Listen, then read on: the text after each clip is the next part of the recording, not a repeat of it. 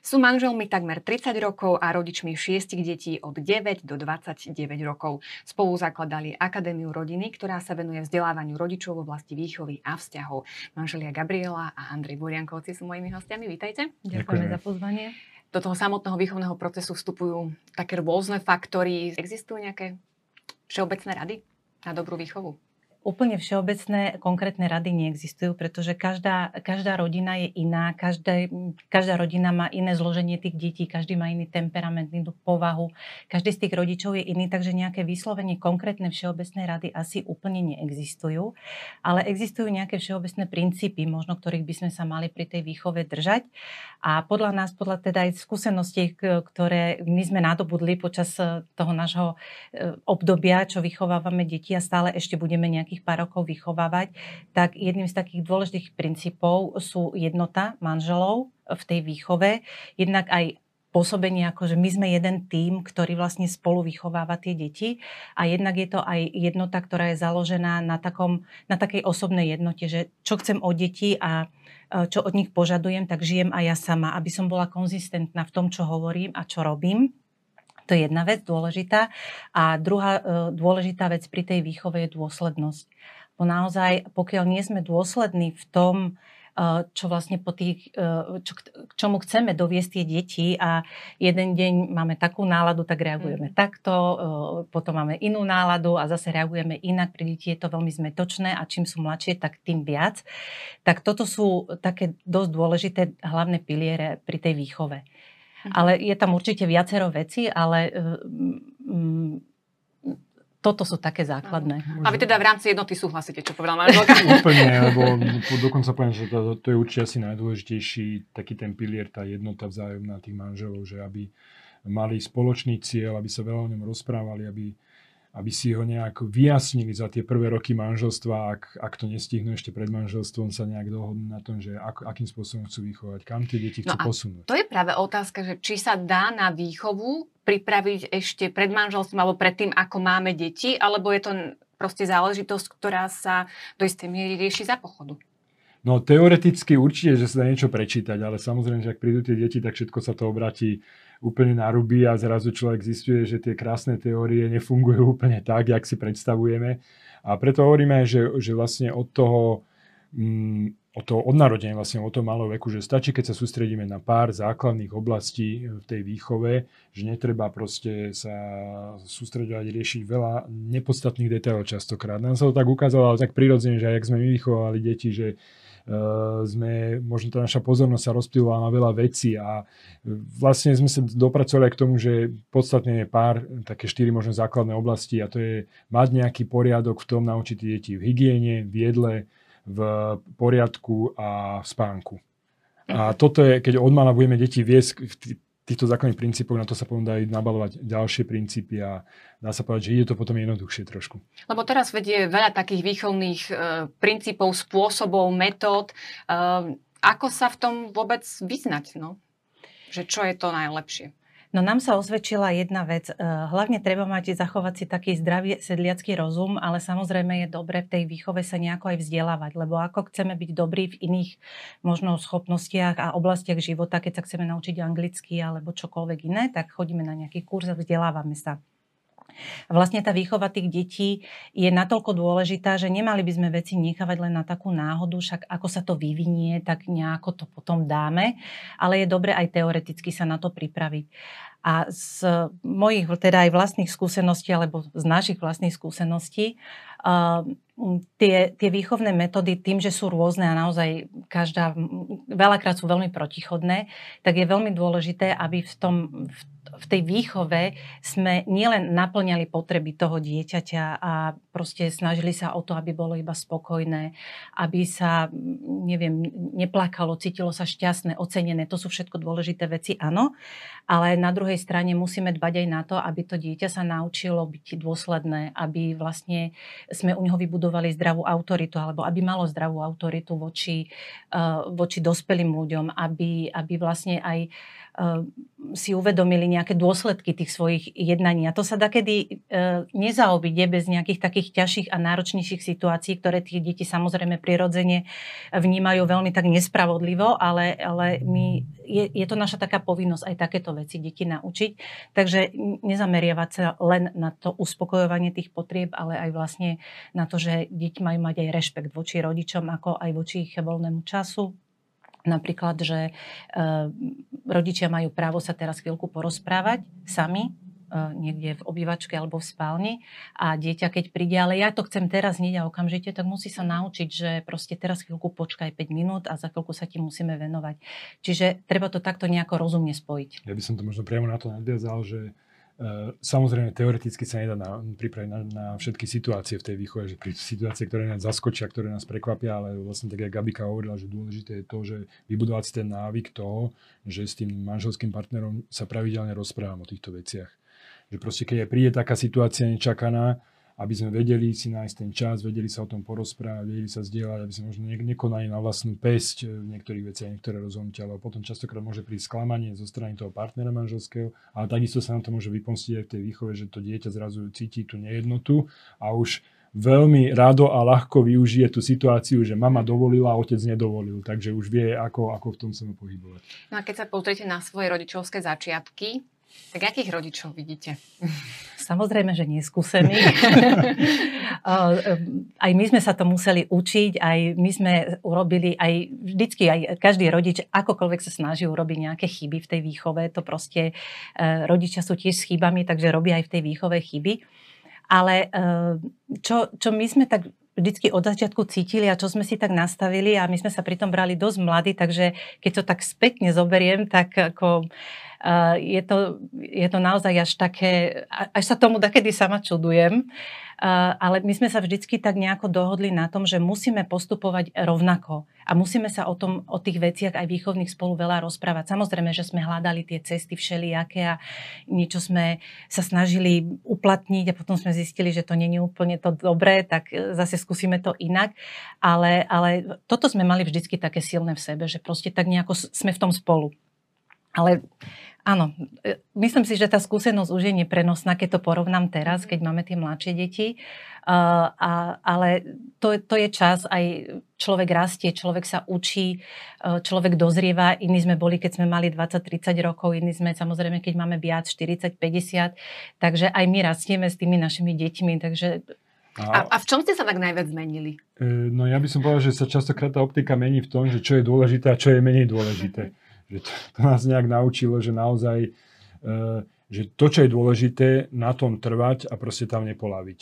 Nemusí to byť veľa vecí, možno byť pár vecí, ale naozaj e, tam neuhnúť ako keby. To sme sa naučili, že v podstate, keď sme boli mladší, tak sme samozrejme chceli byť dokonalí rodičia, ako všetci mladí rodičia všetko robiť, e, ako sa má, ale nie všetko sa dalo robiť ako keby naplno. A potom niekedy sa stane, že niečo sme trošku zabrdli tam, trošku zabrdli tam, ale veci sa nedoťahovali.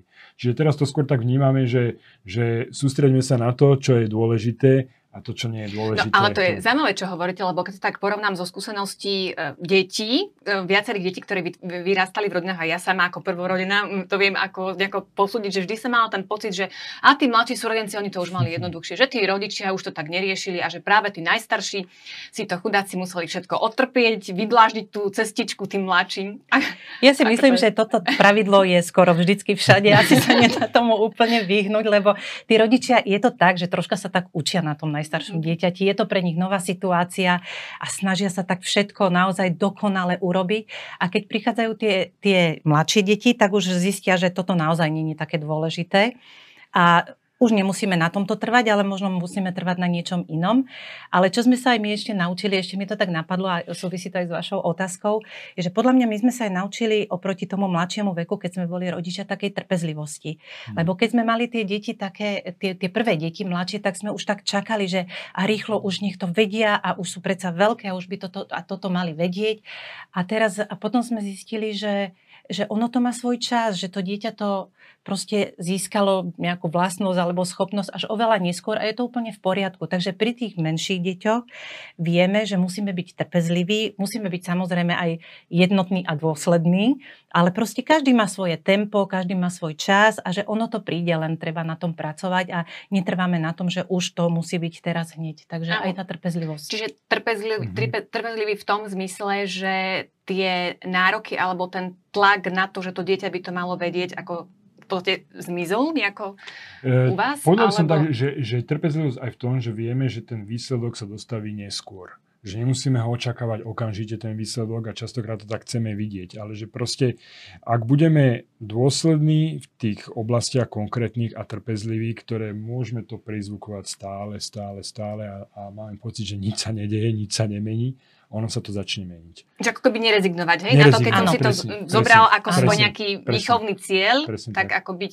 mm, vytrvalý v tom, že Áno. Prinesie to snad raz svoje ovocie. Áno, áno. Ono je to možno na takom príklade, že e, veľakrát sa stretávame, aj my sme to robili to isté a kedy to robíme aj teraz, keď dieťaťu niečo povieme opakovane, ja neviem, že má niečo urobiť a potom si povieme, veď už som to 5 krát hovorila a stále to robí. No áno, možno, že je to o tom, že to musíme povedať 150 krát a potom príde tá zmena. Len vlastne musíme vytrvať, že nečaká to hneď, že rýchlo je to normálne, že tie deti neurobia to hneď, nepochopia to hneď, snažia sa niektoré k tomu aj cieľene vyhnúť tomu, čo majú urobiť. To už záleží od tej povahy a temperamentu toho dieťaťa ako máme byť na neho taký troška viacej dôsledný, ale proste stále, stále. A ten výsledok sa potom dostaví. A treba byť tomu optimistický, že keď budem dôsledný, ten výsledok dobrý sa určite dostaví. No, spomínate temperament dieťaťa. Do akej miery je teda dôležité práve toto zohľadňovať pri tej výchove? Že e, aby to nebolo to, že teda niečo som zanedbala v tej výchove alebo teda rešpektovať to, že toto je v podstate temperament toho dieťaťa a ako môžem urobiť viac škody ako osohu, keď budem teda vyslovene na niečom trvať, čo je ako keby proti povahe toho dieťaťa. Mm-hmm. Ono v prvom rade si treba uvedomiť, alebo respektíve spoznať, aký ja osobne mám temperament. Pretože aj my rodičia máme nejaký temperament, ktorý sa prejavuje aj v tej výchove. Keď je napríklad cholerický rodič, ktorý proste hneď vie otázky, e, respektíve odpovede na všetky otázky, má rýchle riešenia, a proste všetko chce mať rýchlo a dobre a dokonale a má dieťa, ktoré je napríklad e, flegmatické a flegmatické dieťa má čas a ono si to potrebuje všetko rozmyslieť a proste chvíľku mu to trvá a ten rodič môže na neho veľmi tlačiť. To sa veľmi často stáva, že ty si taký lenivý, ty si taký pomalý a už ide do nejakého no, ale nemohlo to byť, dieťaťa. že zanedbal nejaké veci, neurobil ne, ne, ne, dôsledne to, čo si povedal, že ho naučí nejakému poriadku? Uh, môže... toto, je, toto je práve že ten častý omyl, čo môže nastať, mm-hmm. že v podstate pokiaľ nepoznáme tie temperamenty detí, tak môže sa nám zdať, že, že niečo som zanedbal, niečo mm-hmm. som zle urobil a tlačím, lebo takto má byť, ako si to ja predstavím, ako som ja naučený, lebo ja to tak robím, je to tak prirodzené ale práve to poznanie temperamentu nám pomôže odhaliť to, že e, sme rôzni a treba aj rôzne teda pristúpať k tým deťom, aby sme im pomohli e, rozvinúť sa tým jeho spôsobom. Lebo každý temperament má vlastne svoje silné stránky a aj svoje slabé stránky. A ja napríklad, keď e, mám v povahe, že som vlastne netrpezlivá, dajme tomu je cholerický rodič, že, ktorý je veľmi netrpezlivý, lebo chce všetko, aby bolo rýchlo, tak to je to, na čom ja môžem pracovať sama na sebe.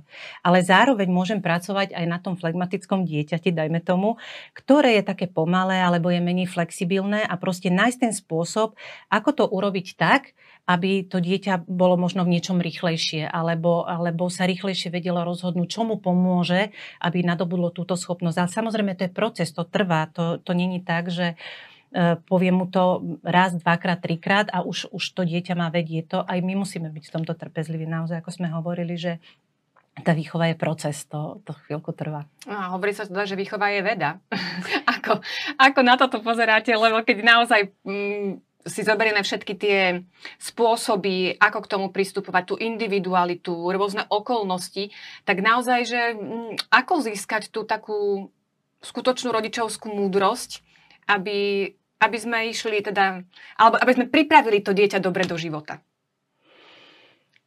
Uh ja si myslím, že toto je tiež svojím spôsobom proces, lebo v podstate e, človek sa učí aj na základe skúseností. Ono neznamená, že človek je múdry, lebo si prečíta 4 knihy o výchove a proste už je pripravený a už to vie. Pretože pri tej výchove aj človek sám na sebe zrazu spozna svoje vlastné limity. Zrazu zistí, že niektoré veci zvláda horšie, čo, si, čo by si možno o sebe ani nepovedal. A takže vlastne dostávame sa k tomu, že človek, je to veda, ale človek pri tej výchove musí pracovať sám na sebe, aby potom mohol ako keby pracovať na tých deťoch. A je dobré, ako sme hovorili už, že vlastne veda je to aj kvôli tomu, že na jednej strane sa treba vzdelávať e, v tej výchove a naozaj e, vedieť nejaké tie teoretické veci. Je dobre vedieť o nejakých vývinových obdobiach dieťaťa, že čo vlastne to dieťa v tom veku vie alebo ešte nevie dosiahnuť, alebo možno práve aj tieto temperamenty, o ktorých sme hovorili, troška si to tak prečítať, že, že čo to vlastne môže pre nás znamenať, ale na druhej strane sa rodič musí naučiť byť aj taký flexibilný troška v tej výchove a prispôsobiť tie podmienky uh, tej výchove. Možno niečo sa niečo nepodarí, alebo to dlhšie trvá, alebo naozaj, alebo to napríklad e, zrazu rýchlo niečo sa stane. A uh, Takže je to taká nádoba, ktorá je spojená z viacerých vecí. Takže nie je to jednoduché v tom tak nejako sa naučiť chodiť a človek sa to stále učí. My napriek tomu, že vychovávame viac ako 25 rokov, tak stále sa to mm. učíme, lebo každé to dieťa je iné. A aj tie naše mladšie deti, to neznamená, že už máme patent na výchovu, lebo mm. už máme 4 dospelé deti, vôbec nie. Aj my sme iní, ako sme boli pred tými 10, 15, 30 rokmi. Takže e, do toho vstupuje strašne veľa faktorov, ale treba sa v tom A je tam ešte stále možno aj taká obava alebo taká neistota, že teda čo, čo z tých mladších detí bude, či to robíme správne, alebo už ste to tak nejako ako keby, tak to poviem, odovzdali, hej, v tom zmysle, že však ako stále je to o tom, že tie deti tu máme ako keby dočasne, hej, že, mm-hmm. že ako to vy vnímate s tým odstupom času uh, a, a s tým, že teda už máte dospelé deti a ešte stále deti, ktoré treba vychovávať? No, e, rozhodne teda deti ako dostávame ako dar, jak ste aj vlastne naznačili a a naša zodpovednosť je pomôcť im rozkvitnúť tým ich spôsobom. Čiže nedá sa si úplne povedať, že že kedy je ten moment, že kedy už ako keby dosť, že v podstate naša úloha stále je pomôcť im nájsť ten, tú správnu cestu. Ako, jak tu teda zaznelo, že, to, že, že výchova je do istej miery veda, tak je aj umenie. Hej? Že, a tiež pod, podobne ako ten sochár, ktorý keď mu donesú ten kváder mramoru, tak vedieť v tom prečítať, že, že čo z toho bude, že, že aké dielo z toho bude. Takže v podstate my máme tiež takú úlohu ako rodičia mi sa tak páči veľmi také prirovnanie, že malé deti sú ako plastelina, že tam naozaj to je, sú tvárne, je to, je to veľmi jednoducho ich formovať nejakým spôsobom, ale tá plastelina, jak rastú, tak stále tvrdne a tvrdne a už keď sa dostávajú do toho obdobia tej, tej puberty, toho tínežerstva, tak v podstate je to už jak do mramora tesať, že veľa sa narobíme, stojí nás to ohromnú námahu a výsledok je minimálny, čo vidíme. Čiže preto kľúčové je e, formovať to de, deti vlastne od, od mala, od od toho útleho veku. A ja by som ešte možno aj doplnila k tomu, čo ste sa pýtali, že vlastne my nikdy nemáme istotu, že deti budú robiť mm. presne to, ako ich vychováme a presne to, čo my od nich chceme a čo sa im snažíme vštepiť, lebo keď si to tak zobereme, ani ja možno úplne nežijem a nerobím presne to, ako si možno predstavovali moji rodičia. Je to tak v poriadku. Ja som si našla svoju cestu, ale viem si zobrať to dobre z tej svojej rodiny a takisto aj Andrej vlastne. Takže to, že e, ako keby našou úlohou je dať to maximum, čo my môžeme v rámci našich možností a schopností tým deťom pripraviť ich dôležitý, tých dôležitých veciach na ten život, ale zase zároveň aj rešpektovať to, že oni si vyberú tú svoju vlastnú cestu. A, tú slobodu rešpektovať. Hej, že, že či to bude zrovna taká, ako si ja predstavujem, neviem. Neviem. Toto podľa mňa nikto nevie dopredu, ako máme predstavu, máme prianie, máme želania ale môže to dopadnúť úplne inak a treba to tak prijať, že pokiaľ samozrejme, že to dieťa nevybočí úplne nejak z cesty, tak má právo na tú svoju cestu. Spomenuli ste aj, že teda kľúčové sú, až to je známy fakt, že tie prvé roky života mm. a že vtedy je najviac uh, tvárne to dieťa. Uh, čo keď ale rodičia teda majú pocit, že ako keby zlíhali v týchto mm. prvých rokoch? Aj to, inak ten po, pojem zlíhať hej, je veľmi taký relatívny, mm. ale môžeme to trošku rozviesť, že čo keď je tam ten pocit, že teda neurobil som niečo dobré, mm. je stále ešte čas to nejako napraviť, alebo už sa to bude s nami viesť? Je vždycky čas, len nás to stojí oveľa viacej mhm. námahy. Ale nesmieme to vzdať proste. Uh, to je tak, ako, lebo my veľa vecí dopredu nevieme pri tej výchove. To vlastne my, aj my z svojho života poznáme. Keby sme možno vedeli pri začiatkoch našej výchovy veci, ktoré vieme teraz, možno by sme robili niektoré veci inak. A, mm, ale napriek tomu sa nám, myslím, podarilo vychovať z našich detí, aspoň zatiaľ z tých štyroch dospelých, e, zodpovedných mladých ľudí.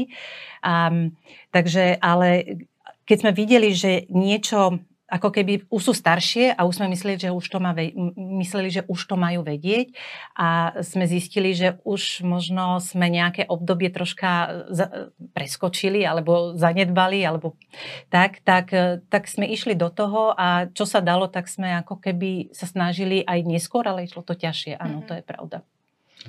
No. no a ako je to s tým zlyhávaním? Viem si, viem nejako objektívne, alebo teda existuje nejaké objektívne ja neviem, meradlo na to, že či teda rodič zlyhal? Hoci, hoci teda robil všetko v takej tej dobrej, dobrej miere. Dá sa, dá sa ako rodičovsky zlyhať? Ja by som na to asi šiel možno z takej inej strany, že, že čo to je zlyhanie? Zlyhanie je v podstate, keď to dieťa nebude v dospelosti šťastné.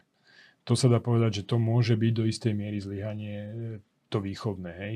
A v podstate, že ako viesť k tomu, to dieťa k tomu šťastiu, že čo je vlastne to šťastie, ktoré ho mu dokáže v dospelosti naplniť.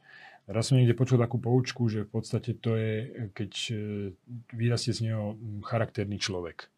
A teraz, že, čo, že, že kde je tá naša úloha, alebo a, akým spôsobom ho môžeme k tomu viesť. Myslím si, že toto je to najdôležitejšie, že všetky tie techniky, alebo teda tie vedomosti, ktoré mu môžeme sprostredkovať, či sú to nejaké jazyky, alebo zručnosti, sú v podstate len pomáhajú rozvíjať tú jeho osobnosť, ale najdôležitejšie je pomôcť mu e, ten charakter. A teda, že zlyhať môžeme v tom, keď toto nedokážeme, keď, e, keď jak sa hovorí, keď bude bez charakteru.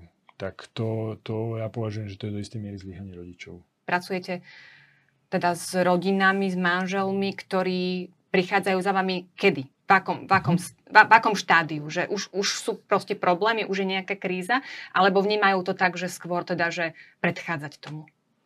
No, mm, tomu, čo my sa venujeme, tak je to skoro o takej tej prevencii alebo o posilnení toho vzťahu alebo tej výchovy, aj keď samozrejme občas prídu aj také páry, ktoré už majú nejaký vážnejší problém. Um, nie vždycky vlastne je už potom tá naša metodika alebo tá naša ponúknutá aktivita alebo činnosť nie je pre nich vhodná. Uh-huh. A to je úplne v poriadku. Takže my si myslíme, že je dobré ako preventívne sa zaoberať aj týmito otázkami, aj tými výchovnými, pretože keď sa my dopredu zamyslíme nad niektorými práve oblastiami v tej výchovy alebo v tom manželstve, tak e, môžeme, môžeme im lepšie, e, lepšie ako keby predchádzať tým problémom, že už môžeme byť ako keby pripravení troška, že aha, tak takáto situácia možno aj môže nastať, tak už niečo o tom vieme, možno už sme sa o tom rozprávali, alebo poznáme niekoho, kto takéto niečo riešil, takže je lepšie byť dopredu pripravený, aj keď nedá sa pripraviť na všetko. Proste ten život prináša rôzne e, situácie, ktoré sú veľmi náročné, ktoré sú veľmi ťažké, veľakrát nečakané, nedá sa to, ale ale, ale čo možno najlepšie sa pripraviť, je dobre na tom pracovať určite. V podstate pomáhame tým rodičom si ako keby uvedomiť tie základné princípy, e, na ktoré môže fungovať dobre fungujúca rodina. A je to veľmi dôležité, lebo niekedy my to tak vnímame intuitívne a ten život, ten život nejak plinie, tie rodinné situácie nastávajú všelijaké a častokrát tie princípy potom v tom tom lete, behu tých dní, tak ako keby sa vytrácajú.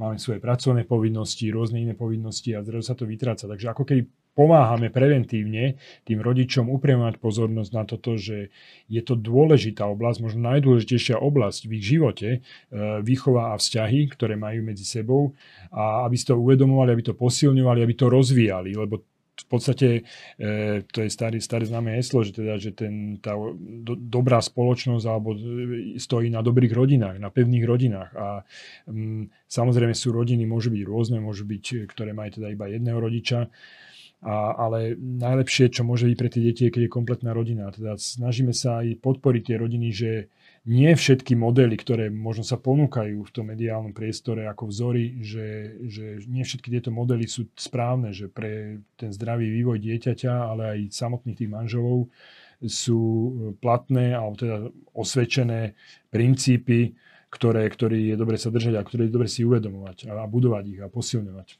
Väčšinou je to asi tak, že skôr také tie e, ťažkosti výchovné e, riešia asi ženy, tak to mhm. nejako mm-hmm. analýzujú a majú takú tú tendenciu, že teda poďme s tým niečo robiť. E, ako to na to pozerajú muži? Áno, tak e, vo všeobecnosti máme tú skúsenosť, že e, muži že by boli iniciátori toho prihlásiť sa napríklad na naše kurzy, to je myslím menej ako 10%, asi keby som to povedal, väčšinou sú to vždy ženy a pokiaľ by mohli ženy, tak by chodili same na tie kurzy.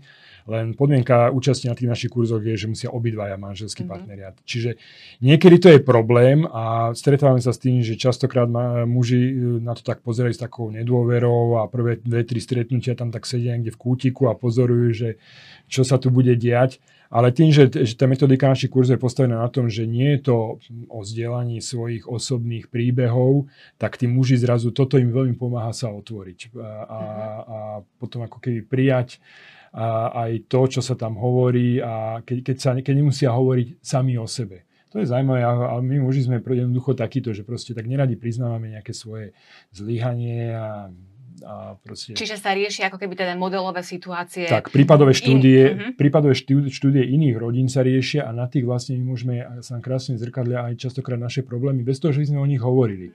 Nájdeme sa tam my častokrát v tých príbehoch a počúvame tie ostatné páry, ako by tú danú situáciu riešili. A vlastne my dostávame tým pádom odpoveď bez toho, že by sme sa na to aj pýtali.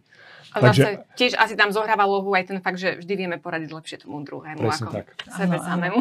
Ale mne ešte aj tak napadlo to, čo ste sa pýtali, že vlastne možno, že je to dané aj takou všeobecnou e, tým rozdielom medzi mužmi a ženami, že vlastne ženy naozaj sú viacej nastavené ísť do tých detajlov. Rozprávajú aj veľa ženy vo všeobecnosti, potrebujú sa o tých problémoch porozprávať, rozoberať ich na drobné a aj z takého pohľadu, z onakého pohľadu. A muži sú skôr zameraní na také tie globálne veľké problémy. A niekedy práve tá výchova a tá rodina je pre nich niečo, že to sú také drobnosti, ktoré moja manželka zastreší. A toto je takedy veľká taká, také nepochopenie, že vlastne aj muži sa musia troška naučiť, že, že tie problémy v tej rodine a počúvať tú svoju manželku, aj keď sú strašne unavení a možno ich to nezaujíma, ich to strašne nebaví, tak je dobre ju počúvať, lebo v konečnom dôsledku tieto drobnosti v tej rodine sú najdôležitejšie na to, aby sme mali šťastnú rodinu a aby sme vychovali dobre tie deti. A keď sa budú tie drobnosti zanedbávať, tak naozaj to nemusí mať úplne taký pozitívny vplyv. Takže ja by som povedala, že možno aj toto v tom hrá tú svoju rolu, ale tam sa musíme naučiť muži a ženy spolu spolu komunikovať. No, tak toto je ženský pohľad, ne, a mužský pohľad na to. Ja poviem, mužský pohľad na to je taký, že v podstate my máme radi výzvy. A pokiaľ v tej výchove nie je nejaký problém, tak máme pocit, že nie je čo riešiť a je to na, na strane manželky, že celý ten, že ak sa vyskytne problém, tak ja ho idem riešiť. Ale mm-hmm. častokrát ani nemusí byť žiaden problém, ale je dôležité, aby ten otec tam bol proste aby pri tej manželke stál e, v akýkoľvek, a nemusí byť ani problémy, aj v dobrom, aj v zlom, ako sa hovorí, aby bol pri tých deťoch, aby im venoval čas, že nie je tam len na riešenie víziev a problémov, ale aby tam bol fyzicky prítomný a psychicky prítomný vlastne pri tej svojej rodine, čo častokrát mm, vlastne chýba, že my muži to tak vnímame, ako aj Galika hovorila, že sa staráme o ten vonkajší svet, zabezpečiť tú rodinu, ako keby sme tam cítili, že toto je naša úloha, ktorú musíme e, v prvom rade splniť a ostatne na manželku. Ako je to, áno, do istej miery sa staráme o ten vonkajší svet, ale tá naša prítomnosť musí byť aj v tej rodine. Ešte nadviažem na vašu odpoveď v tom, teda, že ženy to tak všetko sa snažia riešiť a analýzovať. A je to správne? Ne, nevyrábame si potom nejako tie problémy a zbytočné ťažkosti a, a že tuto nezaspávame, lebo riešime, čo s tými našimi deťmi bude? Ja si myslím, že je veľmi fajn, keď nám muž dá e, ten práve, ak je to možné, ak teda sme kompletná rodina, nám, na, nám dá ten triezvy druhý pohľad na to, lebo takedy áno, ženy idú aj do takých drobností, ktoré sú nepodstatné, ale toto by som povedala, že to je takéto prirodzené, lebo keď už si zoberieme rozdiely medzi chlapcami a dievčatami, tak už aj tie dievčatka úplne inak riešia nejaké problémy a nejaké vzťahy a kamarátstva úplne na iných veciach sú postavené a práve na tej komunikácii, hlbokej komunikácii. Takže my to máme tak niekde prirodzene v sebe. A je dobre, keď sme otvorené práve aj možno takým úplne racionálnym argumentom, ktoré má zase náš manžel a vieme si to tak nejako dať dokopy a nájsť v tom takú rovnováhu, lebo áno, takedy zachádzame do detajlov, ktoré sú nepodstatné. Musíme si to uznať. Rozprávali sme skôr o takých možno náročnejších veciach, o nejakých problémoch, ako treba riešiť, o tých rozdieloch a hľadaní nejakej tej jednoty, dôslednosti. Ale keď tak sa pozriete na to, na tie vaše roky, ktoré ste vychovávali deti, uh, a vychovávate stále. Čo je na tom to, to krásne? To, čo vás na tom tak baví a že ešte teda stále máte chuť uh, sa na tom podieľať? Že, že to je vždy iné. Že, sa to, že to nie je rovnaké.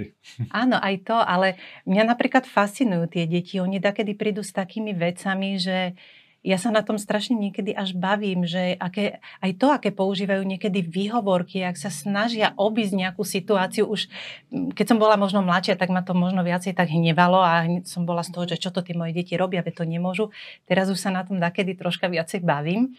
Ale ja by som povedala tak, že, uh, že ona tá výchova nie je jednoduchá ale čo nič nestojí, za nič nestojí. A vlastne tá, tá námaha, ktorú dávame do toho, aj tie ťažké veci, aj tie pochybenia, ale zase aj opätovné to vstanie z, tej, z toho, že sme znovu padli a proste, že stále ideme dopredu, tak podľa mňa to je to, čo nás na tom baví, že vidíme ten cieľ, že my vlastne chceme to naše dieťa niekde, niekde ho chceme priviesť. Chceme z neho mať nejakého človeka a ideme si za tým takým cieľom svojím a je to, je to taká výzva a, a ktorá stojí za to. Lebo neviem, čo iné by rodičov mohlo tak motivovať ako to, že, že vlastne e, budujem nejakú hodnotu. Ako v tých deťoch budujem nejakú hodnotu. A to je možno to, čo neviem, či, či ma to baví. Akože aj ma to baví a je to náročné, aj, ale, ale vidím v tom zmysel. A tak a, asi v tom, že ideme stále do toho a stále tak nejako bojujeme asi tak. Ďakujem veľmi pekne za Ďakujeme aj my. Ďakujem za pozvanie.